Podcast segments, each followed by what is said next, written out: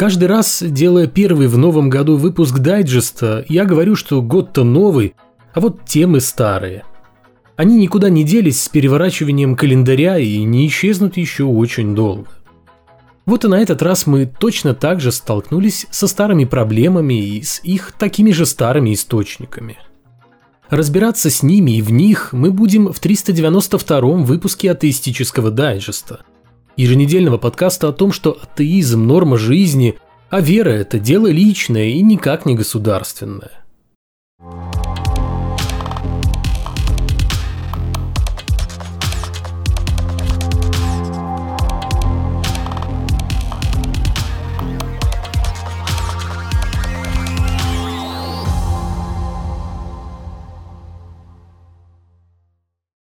Нечасто в СМИ попадают новости о сексуальных скандалах в РПЦ.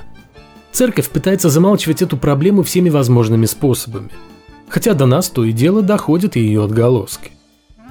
В конце 2022 года издание «База» опубликовало расследование деятельности православного мужского интерната в Ивановской области, где процветали те самые нетрадиционные отношения, против которых публично воюет церковь. Прекрасно понимая, какой ажиотаж это вызовет и какой вой поднимется из логова РПЦ, журналисты все равно взялись за расследование. Его итоги стоили потраченных времени и сил. Как выяснилось, в интернате, где с лета прошлого года воспитывают воинов Христовых, несовершеннолетние мальчики годами были вовлечены в сексуальные отношения друг с другом. А взрослые, в том числе и директор иеромонах, прекрасно об этом знали – но никак этому не препятствовали, поскольку так легче управлять детьми. Речь идет о работающей с начала 2000-х частной православной школе-интернате при Никола-Шартомском монастыре в селе Клещевка.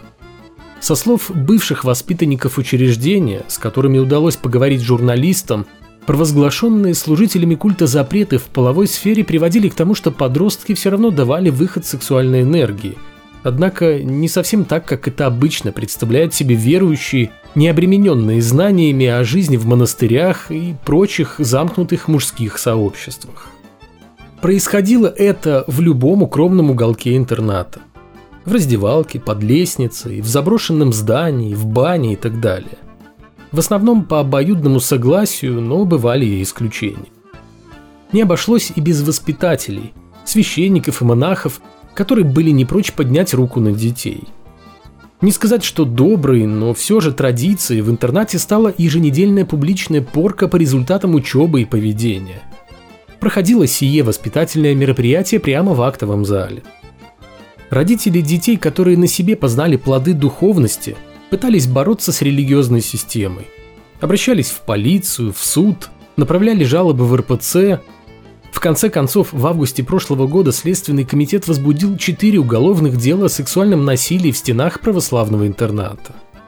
Фигурантом дела проходит, по предварительным данным, некий несовершеннолетний воспитанник школы, которого подозревают в изнасиловании мальчиков в возрасте от 6 до 11 лет.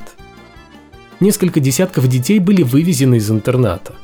Их, как и персонал, допросили, а помещение учебного заведения обыскали – может быть, из учеников православной школы действительно вырастут хорошие воины Христовы. Ведь мы до конца не знаем, какой смысл вкладывается в это странное словосочетание. Настоящим воинам Христовым наверняка положено уметь многое. Не исключено, что они должны практиковать и особый вид духовности, какой распространился в стенах православной школы-интерната. Ни на секунду не сомневаюсь в том, что всю эту историю со школы при монастыре попытаются максимально замять. Если не получится очернить тех, кто рассказал о плодах православного воспитания и тем самым размыть, похоже, вполне себе реальную проблему религиозной школы в Ивановской области, то на худой конец найдут какого-нибудь стрелочника, на которого и переведут весь коллективный грех. А служители культа продолжат куролесить с певчими хора или даже с молоденькими попами – в то же время другой рукой продвигая запрет на пропаганду чего-то там нетрадиционного. Хотя стоит признать, что пропаганда батюшкам и не нужна. Как видим, они и без нее прекрасно осведомлены о всех видах и вариантах плотских утех. Вы не поверите, но исследователи вновь отправились на поиски Ноева ковчега. В очередной раз, и трудно сказать какой по счету, но что удивительно, с не меньшим энтузиазмом, чем ранее, когда все их попытки обнаружить хотя бы малейший след легендарного библейского судна заканчивались грандиозным провалом. Те, кто давно смотрит дайджест, должны помнить про некоего Марата Макажа из Чечни, который несколько лет назад обнаружил в горах слои породы, по своей фактуре напоминающие то ли бревна, то ли доски, и плотно прилегающие друг к другу, точь-в-точь, точь, как корабельные балки. Продолжив поиски, Макажа пришел к выводу, что вся гора имеет контур большого корабля и по своим размерам соответствует Ноеву ковчегу. Мужчина нисколько не сомневался в том, что ему удалось отыскать библейское спасительное судно. Правда, в научном мире очередным Ноевым ковчегом никто не заинтересовался. Энтузиасты, поверившие фантазиям чеченского Индианы Джонса, долго раскапывали указанное им место – рассчитывая найти не только остов корабля, но и помещения, в которых Ной содержал каждой твари по паре.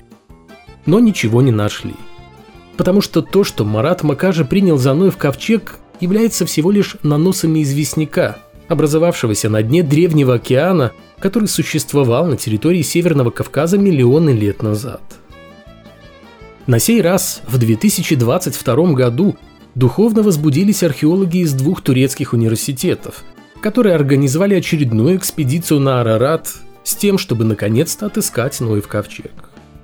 В течение ближайших месяцев ученые будут изучать привезенные оттуда образцы почвы и горных пород. Район, за исследование которого в очередной раз взялись ученые, это территория, на которой в 1959 году во время аэрофотосъемки сфотографировали объект, отдаленно напоминающий остов корабля – Подождем, конечно, результатов экспертизы и выводов ученых. Но что-то подсказывает, что очередная громкая сенсация, которую уже успели растиражировать СМИ под громкими заголовками «Ученые уверены, что нашли библейский Ноев ковчег», обречена вовсе не на успех. А ведь надежды, которые возлагают исследователи на новый проект, связанный с горой Арарат и ковчегом, в первую очередь касается развития туристического потенциала региона. Не секрет, что легенда о потопе гораздо старше иудейской мифологии и своими корнями уходит в гораздо более древние времена. Например, в Вавилонском царстве существовала хорошо знакомая нам сегодня история о большом потопе, пережить который герою Зиусудри помогло строительство лодки, в которой поместились его родственники, друзья, а также птицы и животные. Он долго плыл по бескрайним просторам моря, пока не встретил голубя, ласточку и ворона – своим появлением известивших о скором приближении Земли. Наконец, причалив, Зиусудра соорудил алтарь в честь спасшего его бога Эа и получил благословение свыше. Еще древнее шумерская версия этой легенды, датированная 17 веком до нашей эры. Ученые полагают, что вавилонская история о потопе могла иметь под собой реальное основание. Конечно же, не в таких глобальных масштабах. Однако с течением времени внушительно обросла мифами и в конечном итоге перекочевала в Библию, превратившись в легенду о всемирном потопе, якобы устроенном еврейским башком. А раз так, то искать на горе Арарат следы судна, пришедшего в иудейскую мифологию из других мифов, в которых об Араратских горах не было и речи, по меньшей мере довольно странно. Под занавес уже ушедшего в историю 2022 года Госдума России приняла закон о выведении из-под действия закона о защите детей от вредной информации Библии, Корана, Танаха, Ганджура, а также изучаемых в рамках школьной программы литературных произведений. Если до этого священные тексты признанных в России традиционных религий было запрещено проверять на экстремизм, судя по всему из-за того, что его там было даже больше, чем можно подумать, то теперь на Библию или Коран не повесишь даже возрастную маркировку что как бы тоже навевает определенные размышления. А ну и ладно. Читайте, дети. Читайте на здоровье и без каких-либо возрастных ограничений. Читайте про изнасилование, убийства, в том числе массовые и одобренные лично Богом, про любовь Творца, который в то же время пришел на землю, чтобы принести не мир, но меч, про священную войну с неверными – да много про что, о чем не очень любят вспоминать верующие, когда речь заходит о мнимой боговдохновенности религиозных текстов. Сказки для детей – это, конечно, хорошо, но едва ли библейские сюжеты годятся на роль сборника историй, способных научить детей, как говорится, доброму и вечному. Вообще интересно, как спокойный, я бы даже сказал хладнокровный разбор священной книги христиан, которую преподносит нам как величайшую реликвию всех времен и народов, приводит к осознанию того, насколько религиозная сказка о Христе и более ранние еврейские истории о близких контактах с Богом оторваны не только от здравого смысла, но и от реальности в целом. Известный американский богослов Джон Шелби Спонг с горечью признавал. Самый ранний письменный отчет о смерти Иисуса, которым мы располагаем, настолько скуден, что вызывает холодную дрожь. Все знакомые прихожанам подробности истории распятия из евангельских рассказов в действительности появились спустя по меньшей мере 40 лет после смерти Иисуса. Нет никаких указаний на то, что они присутствовали в ней изначально. Выходит, что Иисус, если он и в самом деле существовал, это человек-миф.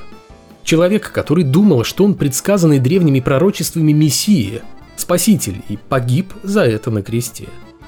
Вот и все. Остальное домыслило людское воображение, сделавшее из Христа Бога.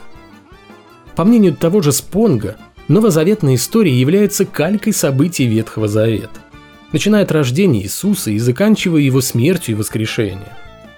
Все истории о Христе в том или ином виде уже были описаны в еврейской Библии, но применительно совсем к другим персонажам иудейской мифологии. И это вовсе не пророчество, якобы данные самим Богом касательно грядущей участи Христа – это именно плагиат еврейского священного писания. Ибо история настоящего Иисуса, опять же повторюсь, в том случае, если он существовал в реальности, была далеко не такой масштабной по своей значимости для человечества. Иисус был обычным человеком. Жил, внезапно и, к удивлению родственников, ударился в проповедь и закончил свои дни позорной казнью на кресте и с клеймом бунтовщика – чтобы сотворить из такого тривиального персонажа, из мало кому известного городка Назарета, не просто мессию, а ровню Богу, требовалось творческое переосмысление его жизни и смерти. И в качестве основы мифа о Христе, что и неудивительно, были взяты хорошо известные всем иудейские сказки о героях и пророках, будто бы лично беседовавших с самим Господом. То, что верующие, бережно перелистывая страницы Нового Завета, все это время принимали за древние пророчества, свидетельствовавшие о появлении Христа, на самом деле всегда были лишь источниками, из которых авторы Евангелий черпали легенды о Христе. Из Иисуса сделали Мессию, хотя он им никогда не был. Его отождествили с тем, кого ждали еще со времен написания Торы, придумав для него нужное происхождение, биографические сведения – время, место, обстоятельства рождения и даже имя. И, разумеется, трагическую гибель самопожертвования. Я уже не беру в расчет другие такие же странные религиозные системы, просто потому что они в гораздо меньшей степени влияют на наше общество в отличие от того же христианства. Если бы христианство не сумело завоевать мир, история человечества, безусловно, развивалась бы совершенно иначе. Было бы хуже или лучше, трудно сказать. Наверняка большинство современных людей отдавало бы почести древним языческим богам. В каждой семье было бы свое божество-покровитель, в городах строили бы храмы в честь самых разных обитателей небес, обязательно по три штуки в день. Возможно, появились бы и новые боги. Старые боги, некогда могущественные и почитаемые, сегодня почти не интересуют атеистов, потому что эти боги давно мертвы. Память о них жива только в исторических книгах и энциклопедиях. Они больше не влияют на жизни людей. Стало быть, и атеистам до них нет никакого дела. Когда со сцены уйдет и ветхозаветный бог иудеев, рано или поздно это обязательно произойдет. Он разделит участь своих предшественников. Тогда можно будет официально констатировать его смерть. Точно так же, как сегодня никто не станет спорить со смертью обширного пантеона египтян – или веселой компании греческих богов с вершины Олимпа.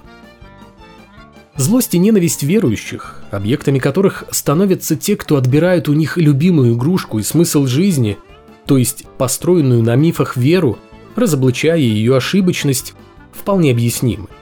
Недаром еще апостол Павел писал, что христиане окажутся несчастнее всех людей, если выяснится, что мертвые не воскресают и, соответственно, не возвращался к жизни Иисус. Однако, что лучше? Жить в плену иллюзий, прекрасно это понимая, но в то же время все равно упорно это отрицая, либо же со всей смелостью смотреть в глаза реальности. Так что в Новый год, как уже говорилось ранее, мы вступаем с новыми старыми проблемами. И со старыми мифами и религиями, которые упорно не хотят осознавать ни свою смертность, ни тот факт, что они уже давно медленно умирают. Ну что ж, поехали. Новый 2023 год только начинается. А вместе с ним начинается новый сезон атеистического дайджеста.